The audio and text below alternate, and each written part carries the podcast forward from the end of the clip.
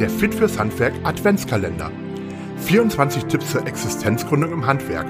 Präsentiert von Blauarbeit und der Gründerhilfe Deutschland. Hallo und herzlich willkommen zum Fit fürs Handwerk Adventskalender.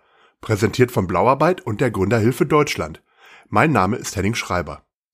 In der Adventszeit gibt es bei uns jeden Tag einen Tipp zum Thema Existenzgründung im Handwerk. Heute geht es um das Thema, welche Phasen der Gründung gibt es? Wie lange dauert es eigentlich, einen eigenen Betrieb zu gründen? Diese Frage stellen sich viele Handwerker vor Beginn ihrer Selbstständigkeit. Dies ist von Fall zu Fall unterschiedlich. Bei dem einen dauert es etwas länger, bei dem anderen geht es etwas schneller. Grundsätzlich kann man die Gründung aber in verschiedene Phasen unterteilen. Zu Beginn befindet man sich in der Orientierungsphase. Diese Phase steht noch vor der eigentlichen Betriebsgründung. Man hat eine Idee, eine Geschäftsidee und entwickelt diese weiter. In dieser Phase analysiert man, ob die Idee überhaupt realisierbar ist. Man stellt wichtige Fragen.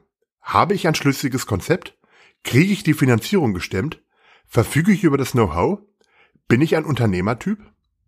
Wie sieht die Konkurrenzsituation aus? Habe ich ein Alleinstellungsmerkmal? Kann ich mich am Markt durchsetzen? Kann ich einen Kundenstamm aufbauen? Kann man diese Fragen mit Ja beantworten, geht es in die nächste Phase. Man bringt das Konzept zu Papier und erstellt einen Businessplan. Dieser ist die Grundlage für die nächsten Schritte. Standort finden, Finanzierung, Förderung. Nun beginnt die Phase der eigentlichen Existenzgründung. Das Unternehmen wird gegründet. In dieser Phase ist vor allem organisatorisches Geschick gefragt. Man muss ein Unternehmen anmelden, am Markt bekannt machen, Kunden gewinnen und eventuell Personal finden. Nach der Gründungsphase kommt die Festigungsphase bzw. die Phase der Positionierung. Hier geht es darum, sich dauerhaft am Markt zu behaupten und erfolgreich zu werden und zu bleiben. Dies geschieht natürlich alles nicht über Nacht und jede Phase hat ihre besonderen Herausforderungen. Die meisten Experten sagen, dass der Gründungszeitraum eines Unternehmens durchaus drei bis fünf Jahre betragen kann. Vergrößert sich das Unternehmen mit der Zeit, muss man Organisation und Struktur immer wieder neu anpassen.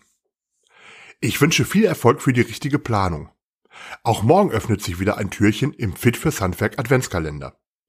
Wenn du keine Folge mit unseren Gründertipps verpassen möchtest, abonniere einfach diesen Podcast oder besuche fitfürshandwerk.de.